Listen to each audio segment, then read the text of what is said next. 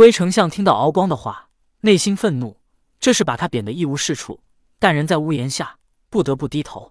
他嘿嘿笑道：“君上，我们不管那猴子背后的主人是谁，都可以利用他来对付申公豹。”敖光点点头道：“很好，本王已经知道该如何做了。我们现在就出去见他。”六耳猕猴跟着虾兵蟹将在水晶宫周围转了一圈之后，看看其实也没什么独特的美景的，无非是一些不同种类的鱿鱼罢了。而且他的心思也不在此，所以他很快又回到龙宫内。这时，敖光在六耳猕猴面前显露了为难之色。他说道：“上仙，不是我不愿将定海神针交给你，而是现在我东海所有事务都要征询分水将军申公豹的意思。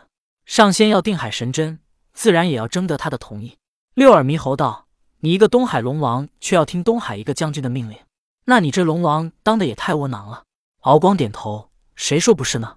这六耳猕猴说的还真是一针见血。敖光心底确实如此想的，很窝囊，但是他也是有苦自知。这六耳猕猴还真是一个知心人啊！他这窝囊的感觉，在龙宫所有人都是他的下属，他还不能在他们面前显露出自己的无奈，找不到人倾诉。还真是让他内心感觉到十分的压抑。忽然，敖光回过神来，再窝囊也不能在外人面前，而且自己也不能表露出来啊。敖光笑道：“上仙说笑了，申公豹分水将军，那是元始天尊封神时敕封的，而我是玉帝御封的东海龙王。我们二人怎么说呢？就好像东西方之分吧。”敖光说的东西方之分，便是说他们职务上没什么大小之分，但潜藏的意思便是谁的拳头硬。谁才拥有话语权？元始天尊与玉帝封的神虽然都是为天庭效力，但这两者可以说是完全不相干的。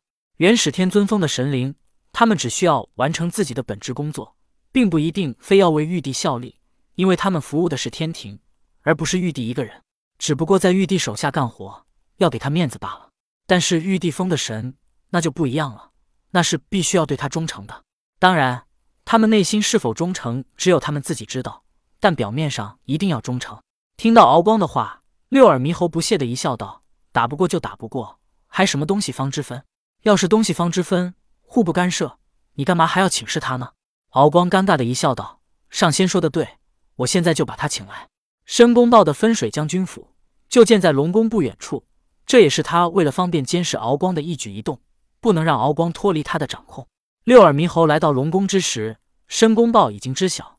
但他并没有行动，这些鸡毛蒜皮的小事，他也不想管。虾兵蟹将来请，申公豹微微一笑，他立马就知道了敖光的意思，找他绝对没好事，有好事敖光也不会来请他。现在无非是想要拿他当枪使。但申公豹也知道自己享受了多大的风流，就要承担多大的责任。现在他已经变相的掌控了四海，也不能只占便宜不担责任，所以他与虾兵蟹将一同来到了龙宫内。来到龙宫内。申公豹便注意到了六耳猕猴，他看到一个毛猴子，并没有觉得什么奇怪的，只是暗叹一声：这敖光的无能，面对这么一个猴子，就赶紧去请他。不过他也知道敖光是把他当枪使，所以他又瞄了六耳猕猴一眼，只是看了这一眼，他的目光就无法离开，因为他看到了六耳猕猴头顶上的金箍。金箍仙马穗，可以说他就是世间第一个金箍，也有他自己的独特性，而且。当初申公豹投靠通天教主之后，也曾与马穗一起在万仙阵内与阐教弟子战斗。他们二人是互相认识的。马穗的气息，申公豹能感觉出来。但是此时，申公豹感觉那金箍就是马穗，但却又与马穗完全不同。虽然申公豹现在感觉不到马穗身上的法力，但却觉得他更强了。于是，申公豹没有直接说话，而是以意识试探性的与马穗交流道。敢问道友，可是结交金箍仙马穗？马穗同样以意识与申公豹交流道：“道友，我却是马穗。”申公豹疑惑的问道：“为何如今你与往日不同了？”马穗压抑着兴奋对申公豹道：“道友，老师回来了，是他指点了我。虽然我现在没有任何法力，但我却觉得我更强了。”申公豹先是疑惑，转眼间便是惊喜，但他同样压制住了自己的兴奋，而是面无表情的继续与马穗交流道。你说的可是通天教主吗？不错，马穗道。申公豹十分兴奋，他一直对元始天尊是带着恨意的。从他抛弃自己，让姜子牙执掌封神时，申公豹的怨念就产生了。他总认为元始天尊看不起他异类修道者的身份，故意让修为不如他的姜子牙去封神。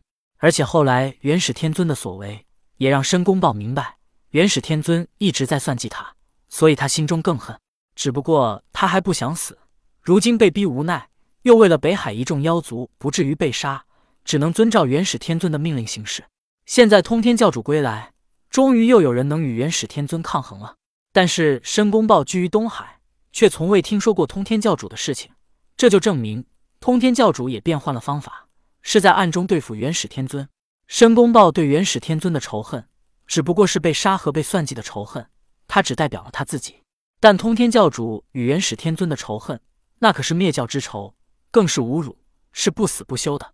所以申公豹知道，元始天尊与通天教主的矛盾根本无法调和。正如通天教主当时在万仙阵对元始天尊所言：“我如今与你的仇恨难解，除非你我拒不掌教，方才甘休。”如今元始天尊依旧是阐教之主，而通天教主却被灭教。